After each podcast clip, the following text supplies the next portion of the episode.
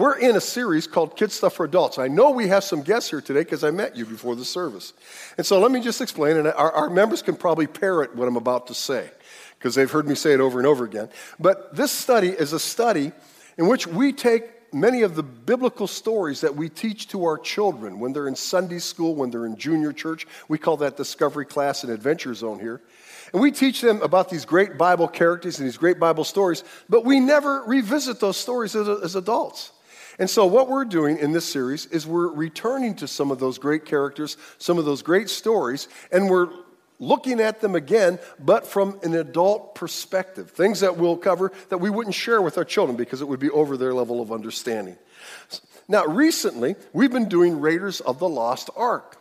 Now, we all know the movie and all, all the, the fanfare and the many, I guess there was what, three or four movies that were made in that series. But we're giving you the real story of the lost ark because it really did happen. Remember, the ark that was portrayed in the movie and the ark that's really in the Bible was a, an important symbol to the nation of Israel. It was the symbol of God's presence with them.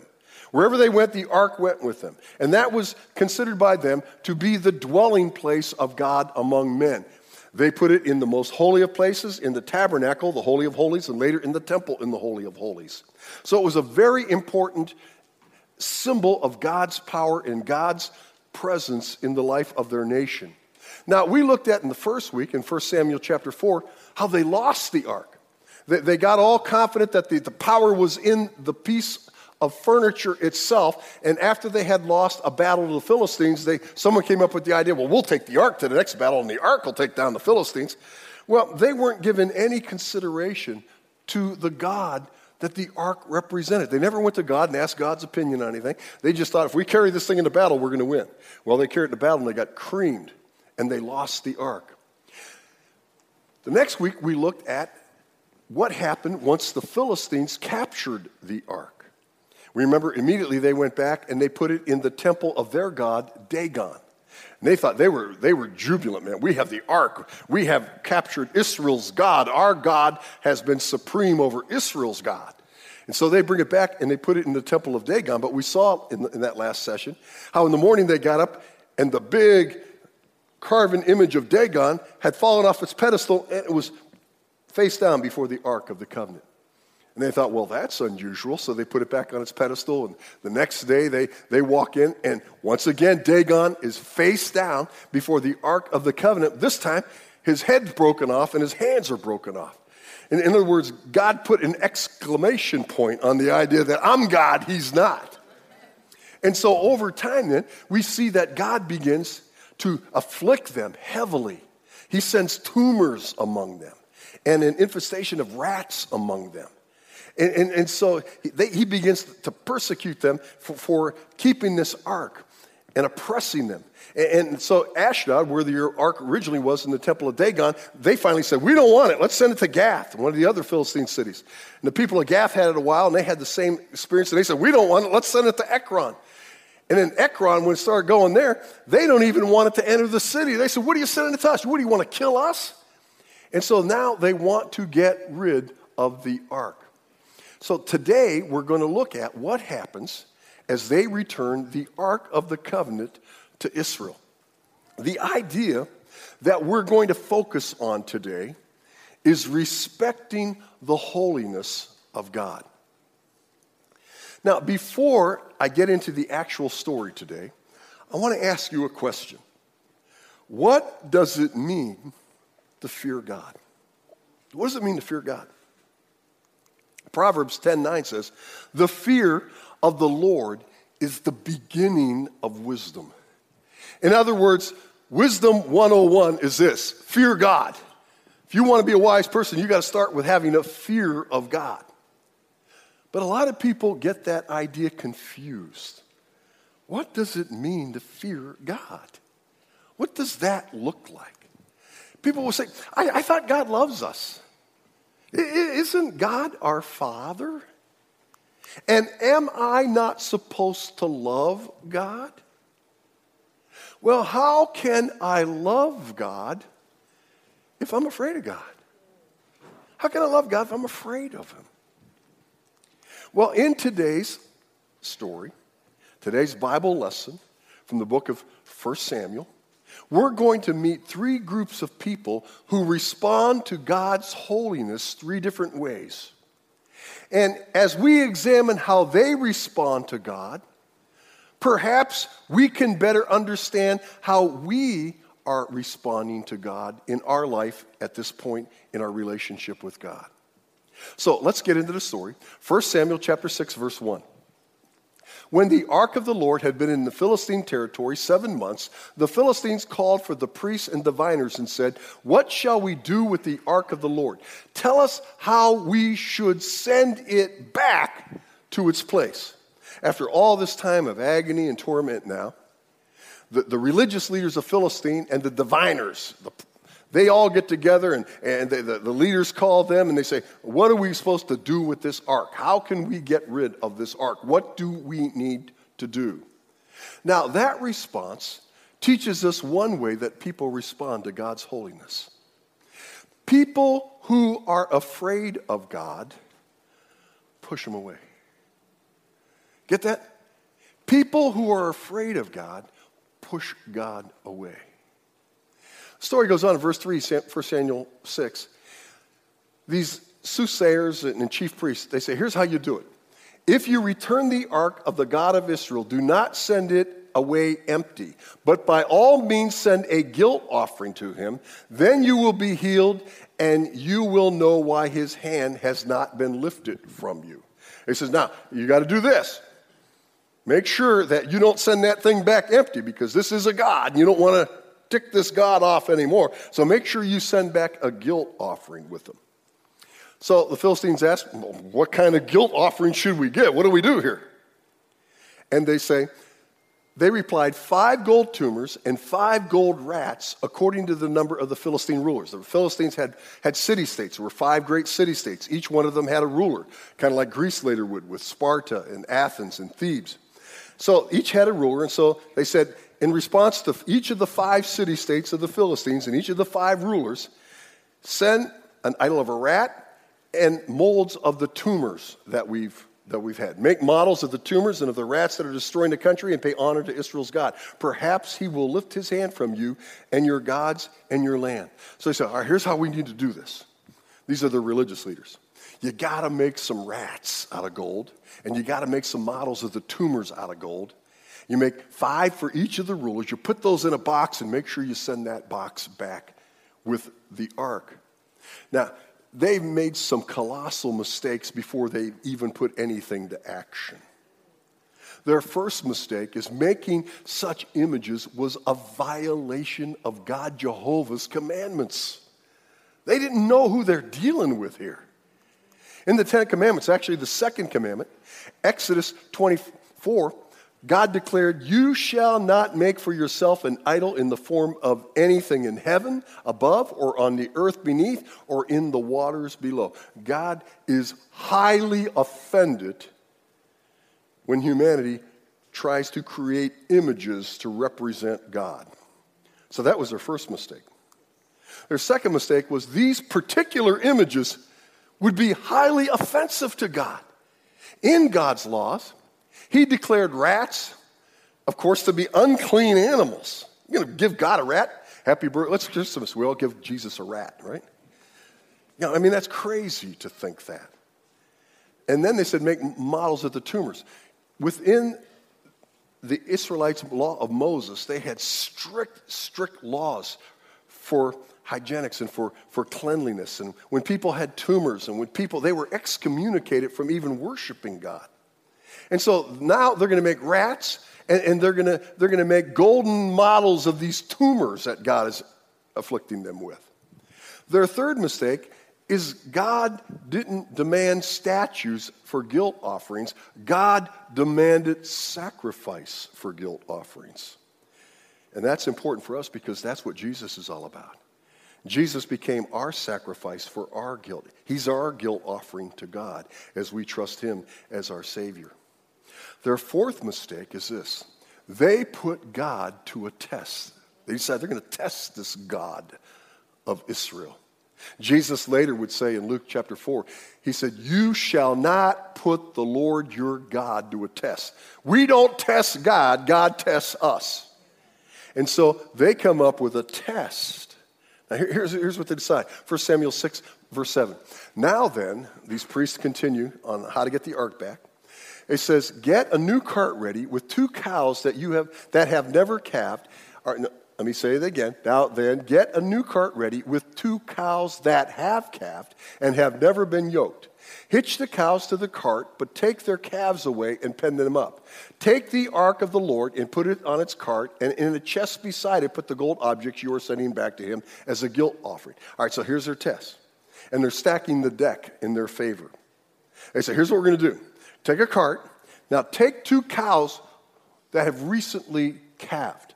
Now, cows who have recently calved have one thing in mind, and what's that? Taking care of their calves. They, they don't want to be separated from their calves. They get very anxious when they get separated from their calves. And they said, two cows that have never been yoked together. Now, I had to do a little research on this because I, I, don't know a lot about animals. I don't know a lot about farming and things like that. But I, I learned in my research that if you don't get two animals that are used to pulling something together, they're going to fight each other. They've never worked together. And one's going to try to pull the load one way, and one's going to try to pull the other way, and it's going to be, it's going to be a mess. They're not going to get done. So they said, let's do that. Then put the ark on the cart and put the gold objects in a chest beside it. They said, Send it on its way, but keep watching it. If it goes up to its own territory towards Beth Shemesh, then the Lord has brought this great disaster on us. But if it does not, then we know that it was not by his hand that struck us and that it happened just by chance. See, they're, they're really not quite sure about getting rid of this ark yet. It's caused them a lot of problems. okay, let's test this God, Jehovah. Let, let, let's, let's put him to a test. And so if we take these cows who aren't going to want to pull that thing, they're going to want to get back to their calves. And they're not going to want to cooperate with each other. That cart is going to be going off the road and everything else. It's going to be a mess. Then we'll know if they don't cooperate with each other and, and it's a mess, then we'll know that this stuff just happened to us by accident. It was, it was simply by accident that Dagon fell off his pedestal in front of the Ark of the Covenant on his face. It's by accident that when we put him back up, it happened again the second day, and this time his head and, and his arm. It's just, just coincidence. It's just coincidence that all these tumors and all that kind of stuff. They say, well, see. So, however, if it goes straight there, then we'll know that all this stuff came from the God of Israel. They put him to a test. Boy, we do that sometimes in a different way. Well, all right, God, if it's your will that I, then fill in the blank. See? We put God to a test. So they did this, 1 Samuel 6, verse 10. They took two such cows and hitched them to the cart and penned up their calves. They placed the ark of the Lord on the cart and along with its chest containing the gold rats and the models of the tumors. You want to guess what happened? I'll bet you already know. Then the cows went straight up towards Beth Shema keeping on the road and lowing all the way. They were as happy as happy could be. They did not turn to the right, they did not turn to the left. They went straight back to the land of Israel and the city of Beth Shemesh. The rulers of the Philistines followed them as far as the border of Beth Shemesh. They didn't want it to be true. As it took off, well, maybe it's a fluke. It's a fluke. It, it's not going to work. And the closer that thing got, the more they thought it, their test was going to prove that God was not the source of their problems, the God of Jehovah. And they followed all the way to the border of the city. Those who fear God push him away. Now, a second response to God's holiness is this those who have reverence for God receive him gladly. Those who fear him, push him away. Those who have reverence for him, receive him gladly. Look what happens next. 1 Samuel 6, verse 13. Now the people of Bethshemesh were harvesting their wheat in the valley, and when they looked up and saw the ark, they what? Rejoiced at the sight. The cart came to the field of Joshua of Bethsheba, and it stopped beside a large rock. The people chopped up the wood of the cart and sacrificed the cows as a burnt offering to the Lord. The Levites took down the ark of the Lord together with the chest containing the gold objects and placed them on a large rock. On that day, the people of Bethsheba offered burnt offerings and made sacrifices to the Lord. They had a celebration. Now, even though God had been disciplining them. In fact, God gave them this terrible defeat to the Philistines in the first place. They still understood who God was. And they understood that that was a result of their rebellion. And they welcomed God back, the symbol of God back into their ter- territory. It says, the five rulers of the Philistines saw all this and then returned that same day to Ekron. Don't you know those guys were watching all this and saying, Are they crazy? Do they know how terrible that ark is? Do they realize how terrible things happen, whoever has possession of that ark? But they received it what? Gladly, gladly. Those who have reverence for God do that. They receive him gladly. God's not a burden. God's not an obligation. God is a blessing. God is a joy. Now, here's where the story takes a little twist. A third response that we see in this story is that those who have disrespect for God provoke his anger. 1 Samuel 6, verse 19. But God struck down some of the men of Beth Shemesh, putting 70 of them to death because they had looked into the ark of the Lord. The people mourned because of the heavy blow the Lord had dealt them. And the men of Beth Shemesh asked, Who can stand in the presence of the Lord, this holy God? To whom will the ark go up from here? They sent messengers to the people of Kiriath Jearim, saying, The Philistines have returned the ark of the Lord. Come down and take it to your place. Now, they're pushing the ark away because some of their own had provoked God to anger. I don't know who came up with this idea, but at some point, someone says, let's take a look inside the ark. Because remember, inside the ark were five or were three important Jewish symbols. One, the stone tablets of the Ten Commandments were in there. Other thing that was in there was Aaron's rod that budded. And the third thing was a jar of the manna that God had, had fed the, the Israelites as they went through their 40 years of wandering through the wilderness. Now, I don't know, it might have been just curiosity, and, and I guess you might even think, I can't blame them. They say, man, here's our only opportunity. See, because most of the time, they couldn't get anywhere near the Ark of the Covenant. It was in the holy, holy places.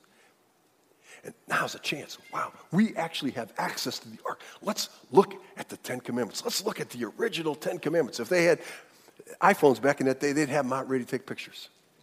Let's look at Aaron's rod. Uh, let's maybe even see if we can taste some of that manna, see what that was like. And, and they, they, they opened that ark up. And by doing that, they provoke God to anger. And God kills all 70 of them who look in that ark. Now, I don't know if it happened like in the movie with fire coming out and all through the guys and their flesh melting out. I don't know. God killed them, though. I do know that. Now, now understand the difference here. God afflicted the Philistines, but he didn't kill them. Now, why did God only afflict the Philistines, but he killed the Israelites?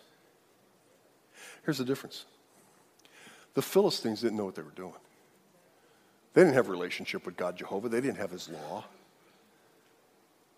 You could even maybe argue that they might have reverenced God Jehovah when they put him in the temple with their God Dagon. You, you, might even say, well, that was a sign of respect. They didn't know what they were doing. They were doing wrong, so God chastised them for that. But the Israelites knew what they were doing. They knew that what they were doing was wrong, and they provoked God to anger because they disrespected God. All right, now, we got to get going. We got to bring all this home. What does this have to do with me? What does this have to do with you this morning? Well, depending on where you are in your relationship with God this morning, depending on which one of these three responses to the holiness of God you are embracing right now, it has a lot to do with you. That's why God gave us this story, even in the Old Testament, that we might learn from it and that we might apply its lessons to our everyday lives. That's what the Bible's about. How are you responding to God right now? Well, those who are afraid of God push him away. Maybe that's kind of where you're at right now. And you've been kind of pushing God away. You've been creating some distance between you and God. Now, now you haven't lost your faith in God, and you don't hate God, and you, you don't hate Jesus Christ, and you still love Jesus, and you still believe in the cross, and you still believe in all that. But, but in your everyday practical life, you, you, you've been putting some distance between you and God. You're not comfortable in your relationship with Him. You have fallen into not reverence for God, but fear of God. Now, what causes that? Well, what normally causes that, in my experience in my own Christian walk, let me start here, let me start home. In my walk, in my life, my experience, and what I have observed in believers' lives who I've talked to and counseled and pastored over the years, what usually causes us to fear God is sin. David, in Psalm 32, is giving experience. And I love this particular passage, and I know I've shared it with you before because I think it's so clear, it's so vivid. David contrasts living outside of sin and living in sin. Remember, he's committed adultery with Bathsheba. And not only has he committed adultery with Bathsheba, but she's gotten pregnant, and to try to cover up the pregnancy, he has her husband Uriah murdered so that he can take her as his own wife.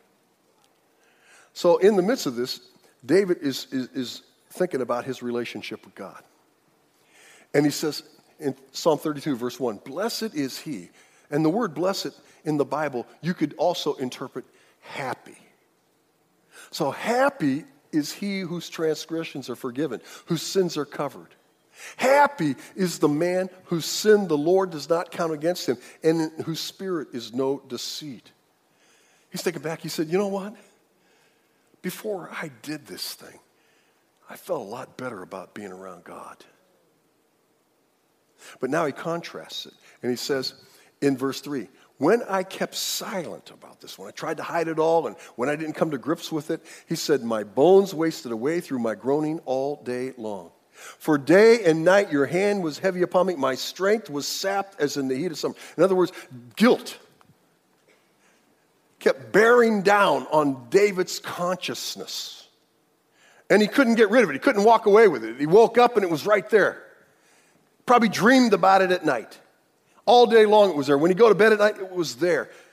I'm not asking you to raise your hand, but has that happened to you? It's happened to me. I'll be honest with you. And why? Because of our sin, see? Sin might be enjoyable for the moment, but after it produces shame, it produces guilt. And when that happens, what we tend to do is we start pushing God away don't read our Bibles like we know we should. We, we, we, give a whole lot more consideration in not coming to church or serving in ministries or giving, giving our tithes and our offerings. We, we, we start pushing God away. No, I'm not going to go today. You guys go. I don't feel real well. Or, ah, oh, there's a game on I want to see. It starts, you know, whatever it is. We, we start pushing God away. See? And the result is, as believers especially, we lose our peace with God. We lose a sense of our relationship with Him. So David wises up, and here's what he says in verse 5 Then I acknowledged my sin to you and did not cover up my iniquity. I said, I will confess my transgressions to the Lord. And the result was, and you forgave the what? Guilt of my sin. See? David got smart. David realized that he had been pushing God away. And the only way to restore that relationship was for him to get clean, come clean with God. God already knew it. He wasn't telling God anything God didn't know. But see, it's important for God to realize and God to hear us confess to Him that we understand that we have violated His law. Hebrews 4 7 says, Today, if you hear His voice, do not harden your hearts. Today, if that response to God's holiness is characterizing your relationship with God right now, the author of Hebrews is saying this right now, if God is speaking to you about that through the presence of the Holy Spirit, and some of you undoubtedly here, He is. And you're saying, man, that's me. Man, that's me. Is he preaching to me this morning? Did he have my name in mind when he made this sermon? You know, if that's you, then you're hearing the voice of the Lord. Don't neglect that. Do something about it. You say, What do I do? I'm going to tell you in a minute. Another response is that those who have disrespect for God provoke his anger. Now, we're going a step beyond now where we just were, that we start pushing God away. This is a stage as believers when we know we're doing wrong and we're kind of trying to put some distance between ourselves and God because it's very uncomfortable to be around God because of our guilt. But this is the stage when we say, I don't care. I'm still going to do it. I'm not, I'm not going to get it right. I'm going to keep doing it. Romans 1:18 Paul says, "The wrath of God is being revealed from heaven against all godlessness and wickedness of men who suppress the truth by their wickedness." God is a God of love. God is our Father. But God is not a chump. God can be pushed too far. He is merciful, He's generous. But there's a point where we provoke God's anger. Not His, I'm going to get you, but you've forced my hand. Now I've got to intervene in your life because I've got to correct your path because you're going down the wrong path. So, so I got to trouble the waters of your life here a little. Now, what does this look like? How do we provoke the anger of God? Colossians 3 5 through 10 says this Put to death, therefore, whatever belongs to your earthly nature sexual immorality, impurity, lust, evil desires, and greeds, which is idolatry. Now, Understand, he's speaking to believers here. He's not speaking to a lost world. He's not thinking the atheists and the agnostics. He's speaking to Christ followers now, the church at Colossae. He says, Because of these things, the wrath of God is coming. He says, God's wrath is being revealed now in that we have sickness and we have financial problems, we have relational problems. He says, But the real wrath of God is being held back. But it's coming. The reason it's coming and it ultimately will come is because of this kind of behavior. Now, I know some of you are going, Man, I'm not doing any of that. I'm okay here. I don't get too comfortable. Because he hasn't finished the list yet. He goes on to say in verse 7 You used to walk in these ways in the life you once lived. He says, But now you must rid yourself of all such things as these anger, rage, and malice, temper and inappropriate responses of our temper and our anger, destructive behaviors that result from our anger and our, our desire for revenge. That's malice. Slander and filthy language coming from your lips, what we do with our tongue. It means gossiping. Oh, did you hear about? Oh, man, have I got something to tell you? Face gossip, know, face page, face gossip, you know. Twitter gossip. Gossip, gossip, gossip. We live in the world of gossip. Those kind of things provoke God's anger. Do not lie to each other, since you have taken off your old self with its practices and have put on the new self, which is being renewed in the knowledge of the image of its creator. See? All those things provoke God to anger. Now, those who have reverence for God receive Him gladly. What does that look like? I, I got to believe that the vast majority of us here today want to fall into this category in our relationship with God. So, what does that look like? Well, how did the Israelites, because we're, we're using this story as our model, how did they respond to God's holiness in an appropriate way? How did they give him reverence and receive him gladly through that reverence? Well, the first gesture of reverence is they put God first in their life. When they saw that cart, it was harvest season. Harvest season is a very important time to an agrarian culture. They don't have a lot of time. They got to harvest those, those crops in just amount of time, or those crops are going to be ruined. But even though their livelihood, and possibly the livelihood of their city, Beth Shemesh, depended on them keeping going and doing that work, they dropped everything they were doing and they gladly received the ark of the Lord. See, Jesus says to me and to you in Matthew 6:33, "But seek first his kingdom and his righteousness, and all these other things will be provided as well." See what God's saying is He says, Listen, you trust me. Put me first in your life. Instead of chasing all the things of the world, material things and fame and popularity and all that stuff, He says, Put me first, and you watch and see if I won't give you the other things that, that you need and want in life. Their second gesture of reverence is they made a sacrifice. They saw that cart. It was a brand new cart. It was a good cart. They could have used that cart for their harvest, but what did they do? They chopped it up into kindling wood and they used it to make a sacrifice, to sacrifice those cows pulling that cart to God Jehovah. Matthew 19 29. Jesus says, And everyone who has left houses or brothers or sisters or father or mother or children or fields for my sake will receive a hundred times as much and will inherit eternal life. And Jesus says, again, He says, Listen, Jesus was very open about this. Jesus, another place, said, said If you want to follow me, you got to take up your cross and follow me. Uh, you know, Jesus was so candid and so honest with us. He didn't say, you know, follow me, it's just going to be a really great time and everything's going to go smooth. He said the opposite. He said, man, you follow me, it's not going to be fun. It's, not, it's going to be ugly. He said, but anyone who is willing to sacrifice. So when I sacrifice my time for the Lord, even though time is very valuable to all of us, it's one of our most precious commodities today. When I say, you know, God, I'm going to receive you gladly by sacrificing my time for you our finances. God, I'm going to give my tithe, my 10% to you gladly as an act of reverence. See me, God? I'm doing it gladly. Philippians 3 8, Paul, who gave up a really, really, really promising life, an over the top promising lifestyle.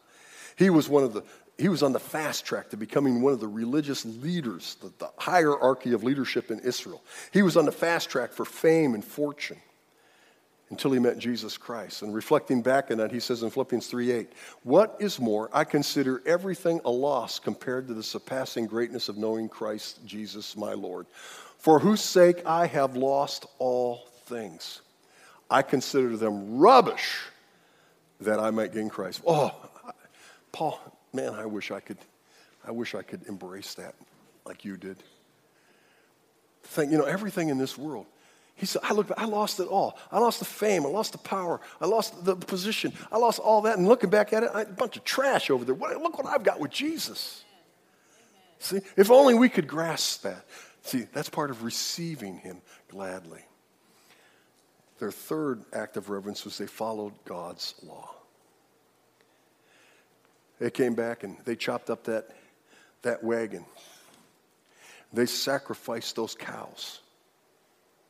And, and, initially, the men of Beth Shemesh and the population, the women of Beth Shemesh, they did it God's way. They didn't go near that ark by themselves. They called for the Levites. Remember, God had ordained the Levites a special group, subculture within the population of the nation of Israel, to be the ones who were in charge of worship and taking care of the worship things of God, including the Ark of the Covenant. They didn't touch it. They called for the Levites, for the Levites to come and take that ark off, off the cart and put it on the rock. See, they followed God's law. John 14, 15, Jesus says this to me and to you. He said, If you love me, you will obey what I command. He said, Listen, do what I tell you to do. Do it the way I tell you to do it. And he says, Your life is going to go a lot better if you do. See, God doesn't give us commandments to oppress us, God gives us commandments to guide us, to liberate us. Because when we follow the things we want to do, how often has that turned out good? I can tell you about a lot of train wrecks in my own life. Plus, I can tell about a lot of train wrecks in your life. But that would be gossip. Jesus said in John 14, 6, I am the way and the truth and the life. No one comes to the Father except through me. See, people today want to believe that there's a smorgasbord of ways back to God. Postmodernism, our culture today will say, just, just embrace some religion because all religions are equally as valid and we're all going to end up at the same place. So you just choose whatever religion you want to do and, and you're going to be okay. Well, not according to Jesus. Jesus said, uh uh-uh. uh I am the way and the truth and the life. No one comes to the Father except through me.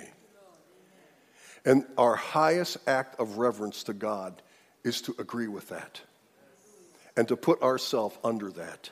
So that's what Paul was saying when he writes in Romans 10 9. If you confess with your mouth Jesus is Lord and believe in your heart God raised him from the dead, then you will be saved. See, we got to do it God's way. How are you responding to God right now? Let's bow our heads. Important story. And it's really important what we do with the story. See, we come and we teach our children. They'll color things and they'll have a lot of fun with the story. And they'll go home and tell mom and dad and grandma and grandpa about the story. But now we're adults. See, God expects us now to apply it. So, what is God saying to you right now? Remember that verse in Hebrews 4 7? It said, Today, if you hear his voice, do not harden your heart towards it. What is God speaking to you about right now? Maybe you're a believer. And as a believer, you've, you, have you have been kind of recently trying to put some distance between you and God. You've been kind of pushing him away. And the reason is because there's some sin in your life that needs to be confessed. Well, 1 John 1 9 says this if we confess our sins, he is faithful and just and will forgive our sins and purify us from all unrighteousness. If you'll do what David did, and you'll get true with God, you'll say, God, I've done it, I've blown it. God, I own it. It's my responsibility. I don't blame you, I don't blame anybody else. And God, I want your forgiveness now. I want to, you to restore the joy of my salvation. Then you can begin to experience that, that relationship of peace again. Maybe here today and you've gone a step more. You've actually provoked God's anger because you have willingly been going on and on and on and on and on and on and on and on. Well, then now's the time to take care of that too. But maybe you're here today and you've never received Him gladly. You've never trusted Jesus as your Savior. And if that's the case, God brought you here today to give you that opportunity. He used somebody, He used some circumstance, He used some feeling that He put inside you, something that brought you to this service today. And He brought you here so that you could have eternal life. Well, no one's looking around, and I promise I won't embarrass anybody. But if you're here today and, in this last area of reverencing God, trusting Jesus as our Savior, putting our faith in what He has already done instead of how good of a person we can become, you're here today and you're not really sure where you're going to spend eternity. Well, no one's looking around just so I can pray for you, would you raise your hand and say, Pastor Pete, I don't know where I'm going to spend eternity. I've never trusted Jesus Christ as my Savior. Is there anyone like that here today? By the show of hands, we've all trusted Christ. And I'm glad that's true. So then, believers, we need to. We need to take our hearts our souls, our spirits to God right now in whatever way He's calling us to do so. Thank you, God, for this, this important Bible example. And Lord, we know that you have preserved it over thousands of years when many forces have tried to eradicate your word. You have protected it so that we could hear this story on this Sunday. And we could learn from the mistakes that were made by people in this story and we can learn by the things that were done productively and correctly and things that were honoring to you. Now, God, wherever we're at, wherever you're leading us right now, Lord, help us today. We hear your voice. Help us not to harden our hearts to you for your glory and for our welfare and the welfare of our families. In Jesus' name we pray. And all God's people said, Amen. Amen.